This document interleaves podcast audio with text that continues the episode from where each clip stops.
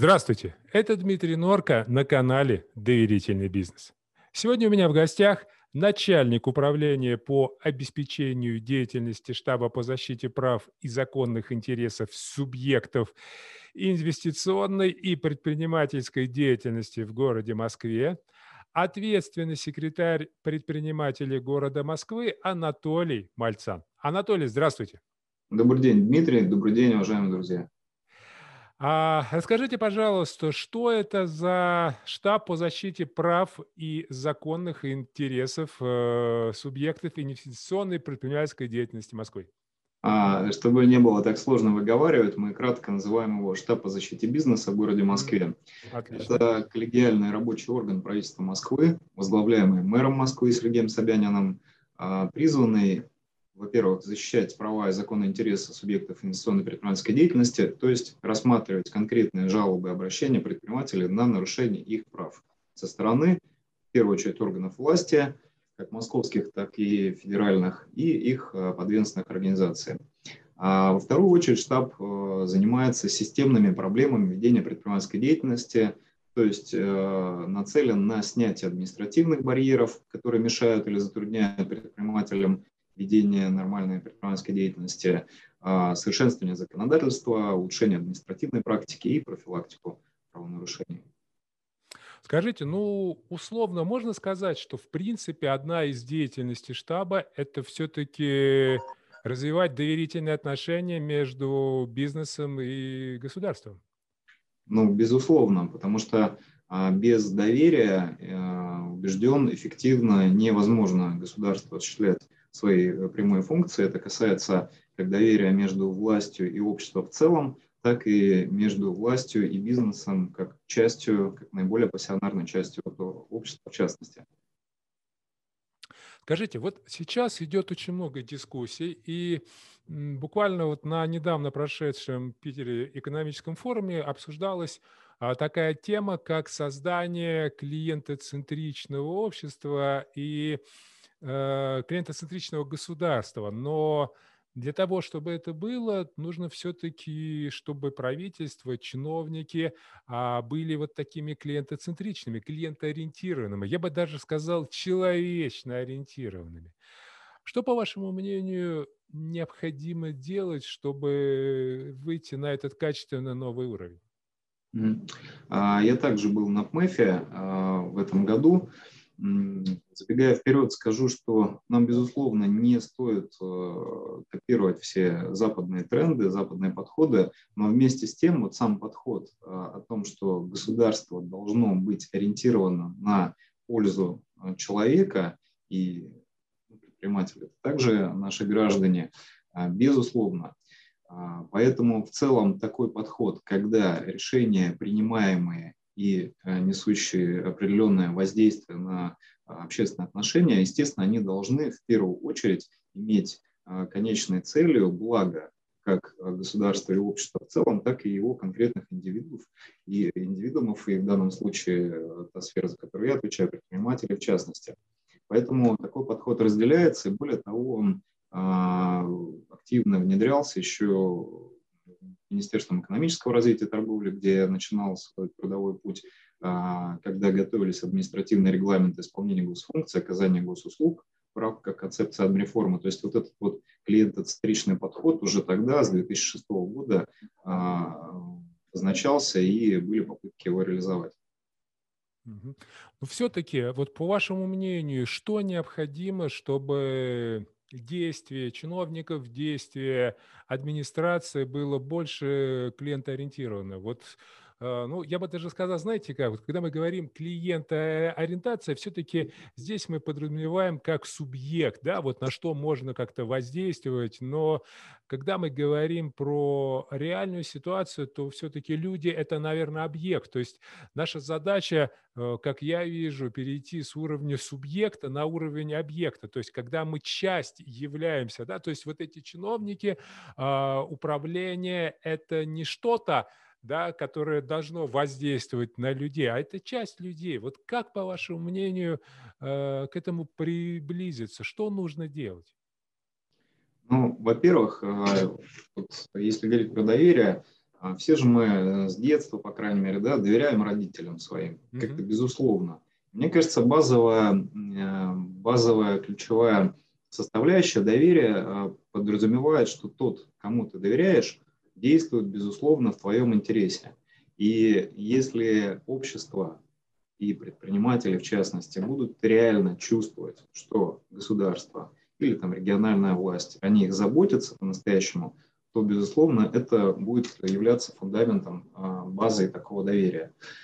Что для этого нужно делать? Ну, во-первых, естественно, нужны а, абсолютно а, другие подходы в отношении тех субъектов или объектов, а, как угодно э, можно называть, но в отношении того, по отношению к которому принимаются эти решения. То есть не должно быть э, приниматься решение по принципу, сейчас мы тут вот в больших кабинетах посоветуемся, да, примем решение, а потом вам доведем. То есть такой как бы командно-административный подход. А, сейчас не то время. И более того, люди – это ключевой наш в России ресурс. У нас талантливые люди, у нас а, уникальный народ. И поэтому а, для того, чтобы было доверие, нужен диалог. Нужен прямой, честный, открытый диалог.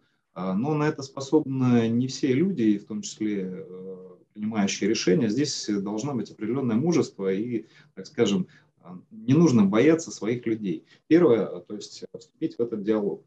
Второе, э, безусловно, а, принимаемые решения, они должны э, быть каким-то, ну, так скажем, э, учитывать баланс интересов и государства, и общества, и конкретных индивидуумов. Вот, может быть, на стыке этого нужно выстраивать такую работу. А, вы знаете, исследования всевозможные показывают, что в России один из самых э, низких уровней доверия в мире. А, в первую очередь э, доверие людей к бизнесу. Я часто спрашиваю предпринимателей, руководителей, почему такая ситуация, почему низкий уровень доверия, и многие говорят, ну вот государство. Я считаю, не совсем верно. Почему? Потому что когда тебе задают такой вопрос, то в первую очередь надо начинать с себя. И, безусловно, государству есть над чем работать. Но, господа предприниматели, а что вы сделали для того, чтобы поднять вот этот самый уровень доверия. И действительно, вот э, вы говорите, что ваша э, ваш штаб, он создан для защиты, для помощи предпринимателям. А всегда ли виновато государство, всегда ли виноваты чиновники? А, ну, вы сразу так несколько вопросов объединили в один. Я начну а, с первого. Значит, э, э, чтобы оценить причины такого отношения наших граждан к предпринимателям, нужно смотреть в историческом контексте.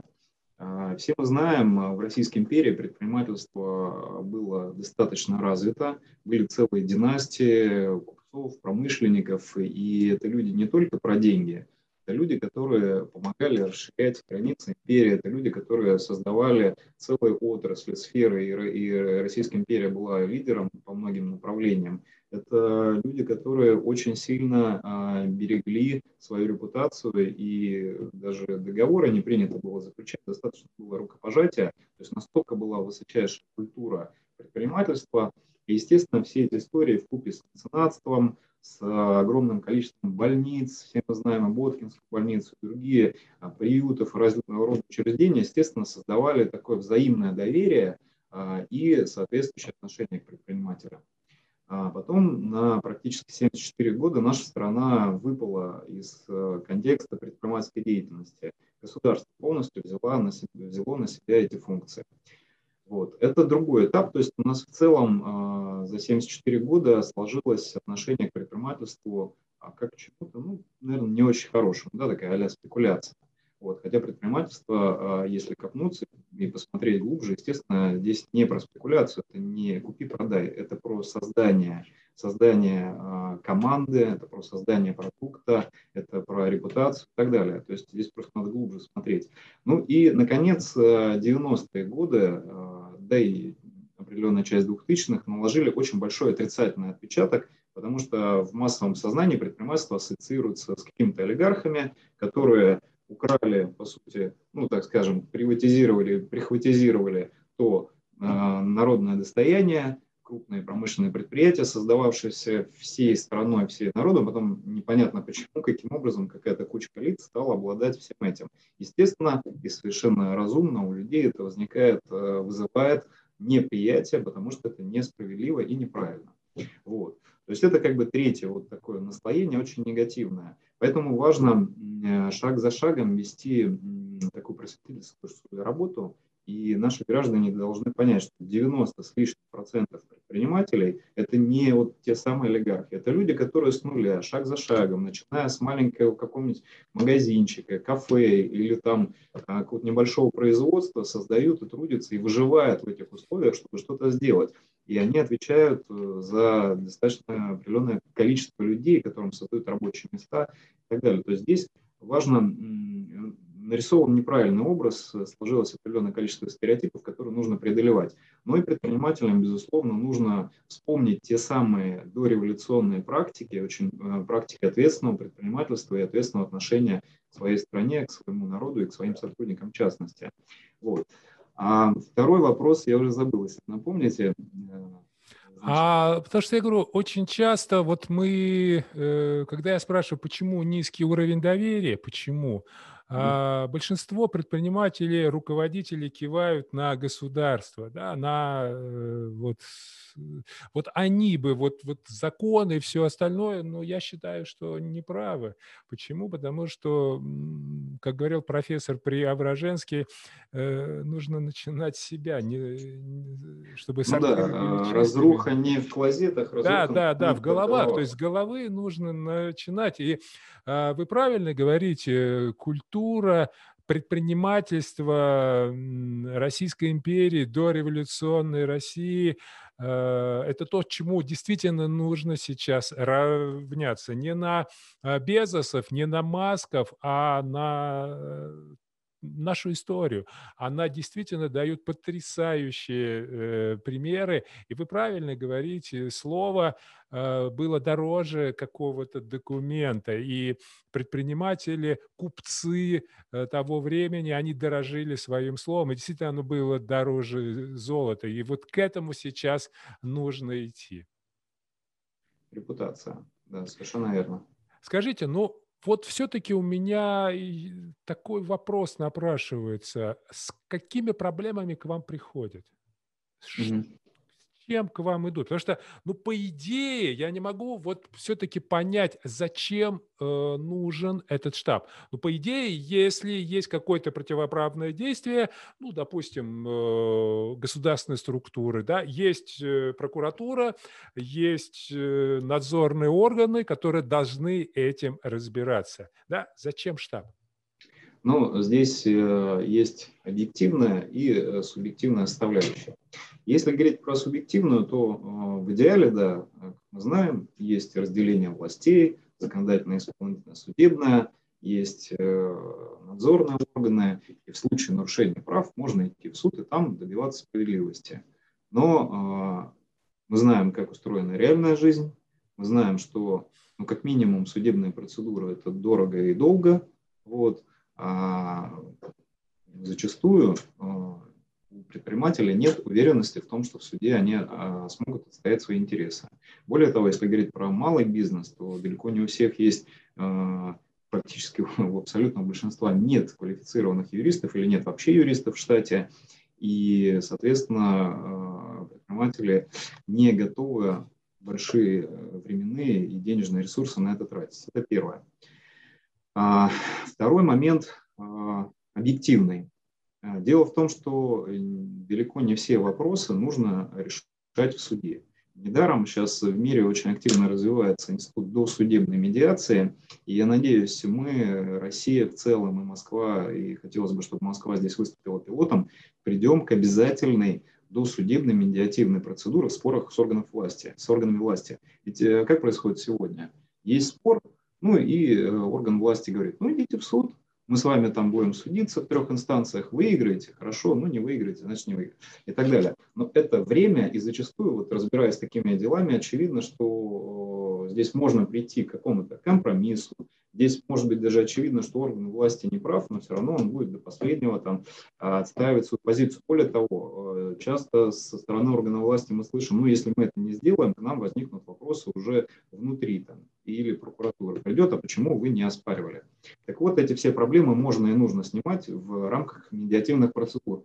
И поэтому э, роль штаба по защите бизнеса, который является, по сути, таким э, аппаратным элементом внутри правительства Москвы, она незаменима. Его не могут заменить ни суды, ни какие-то внешние бизнес-объединения и так далее. Более того, по нашему опыту процентов 70, наверное, с лишним а, проблем, с которыми сталкивается предприниматель в каждодневной своей деятельности, это летние веранды, это оформление земельно-имущественных отношений, это какие-то торги, контракты, это заблокировка счетов, это неправомерно начисленные пени торговые сборы.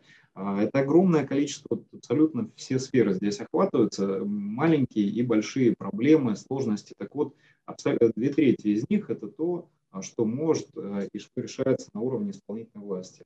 Поэтому очень хорошо, что у правительства Москвы есть такой инструмент. Ну, по крайней мере, бизнес его оценивает достаточно высоко. Скажите, ну а все-таки, как вы считаете, зачем бизнесу нужно повышать доверие? Что а, это дает?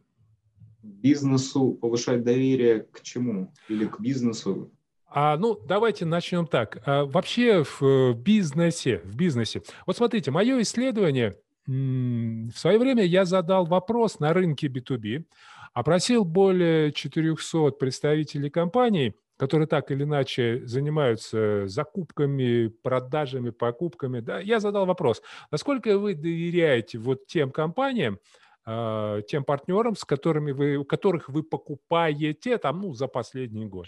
Да, и исследования показали, что больше половины, 61% э, по сути не доверяют с тем, с кем работают. То есть да, они работают, да, они покупают, ну, выгодно, может быть, еще что-то, но вот доверия нет. Вот этого, знаете, как на уровне «я сказал», этого достаточно, вот этого нет.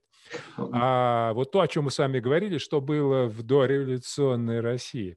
Вот если мы поднимем, вот если даже не на такой, ну хотя бы около этого уровня, что, по вашему мнению, вообще нужно ли это бизнесу и что это даст? Давайте э, я отвечу на две составные, то есть доверие бизнеса к бизнесу B2B и доверие B2G бизнеса к государству. А если говорить про доверие бизнеса бизнесу, ну, поскольку я не занимаюсь предпринимательской деятельностью, э, то э, не считаю себя большим экспертом в этой части, но тем не менее, мне очевидно, что такое доверие, оно снижает транзакционные издержки. То есть, если доверие есть, у тебя, э, тебе проще вести предпринимательскую деятельность. Если доверия нет, ты вынужден очень много времени тратить на юридическое сопровождение, закладывать эти риски, как-то страховаться от этих рисков, там, срыва, недобросовестного исполнения обязательств и так далее. То есть э, вместо того, чтобы нормально вести предпринимательскую деятельность, нужно еще и закладывать э, недобросовестность э, контрагента. Естественно, это даже с точки зрения чисто бизнесовой отрицательная вещь, которая влияет на эффективность бизнеса. Если говорить о более близкой мне теме доверия бизнеса и власти, то, на мой взгляд, это важно по следующим основаниям.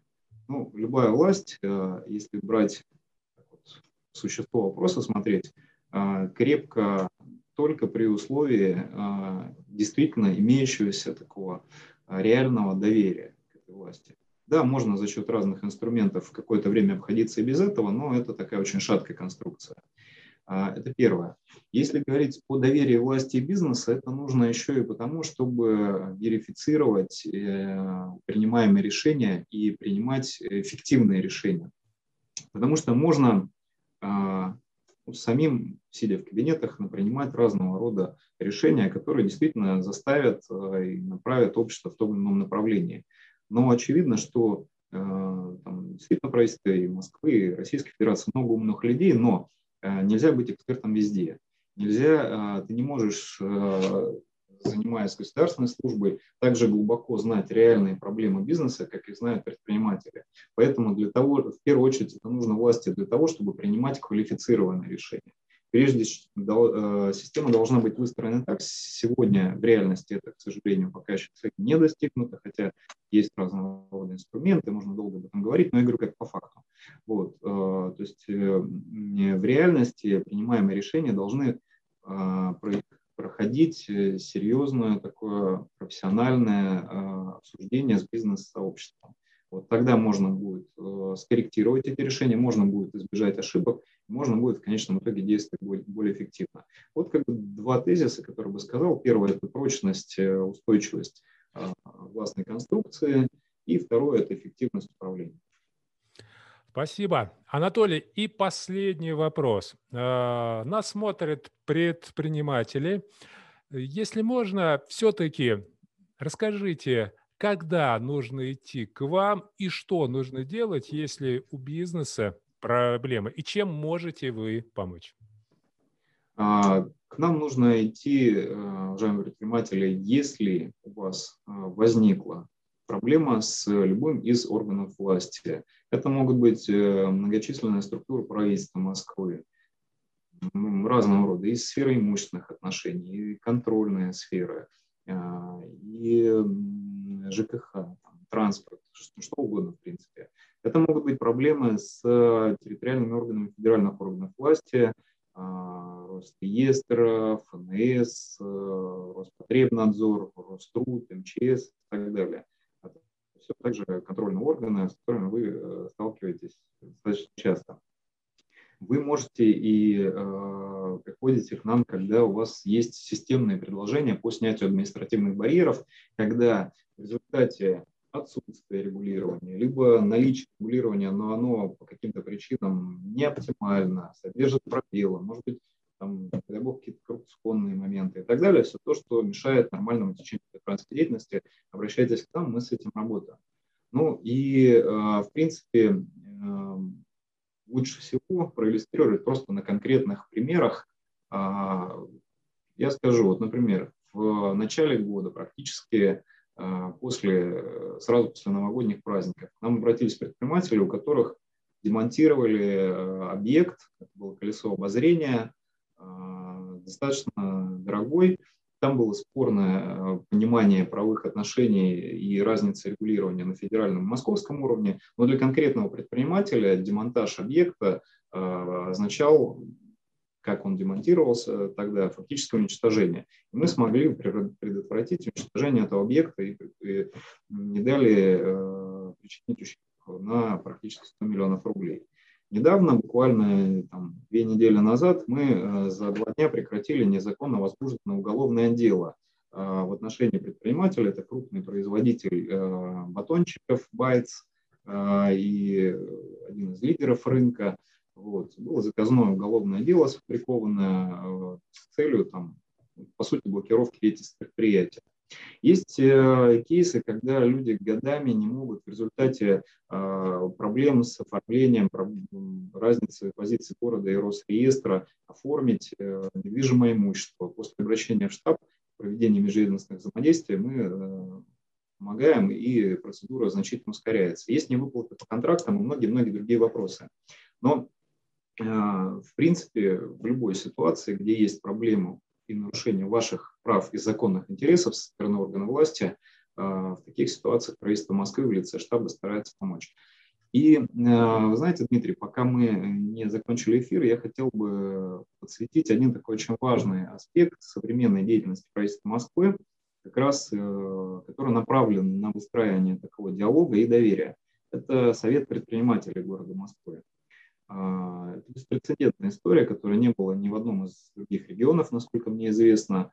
Москва путем открытого голосования избрала Совет предпринимателей. А, сегодня в нем 129 человек, предоставляющих основные все отрасли предпринимательской деятельности, от информационных технологий до э, торговли, от фитнеса и спорта, до там, индустрии красоты, креативных индустрий, абсолютно разные. Промышленность, естественно, тоже там есть. Так вот, за Совет предпринимателей проголосовало более 440 тысяч человек. Было беспрецедентное, абсолютно открытое голосование. И Москва, а, и мэр Москвы пошли на это решение осознанно, и это достаточно такой ответственный, смелый шаг. А, теперь цель, а, Совет был впервые созван 30 марта, теперь цель активизировать его работу и превратить в такой реально действующий инструмент согласования позиций города и бизнеса. Вот, собственно, чем мы и занимаемся, и очень хочется, чтобы этот опыт Москвы был успешно реализован и дальше, может быть, транслирован на другие объекты нашей страны. Спасибо, спасибо. А, друзья, на этом мы заканчиваем. Напоминаю, что сегодня у меня в гостях был начальник управления по обеспечению деятельности штаба по защите а, предпринимательской деятельности в городе Москве, ответственный секретарь э, Совета предпринимателей города Москвы Анатолий Мальцан. А Спасибо, на этом мы Дмитрий. с вами заканчиваем. А, но расстаемся мы с вами ненадолго. Буквально через пару дней мы с вами снова встретимся на канале «Доверительный бизнес». С вами был Дмитрий Норка и до новых встреч.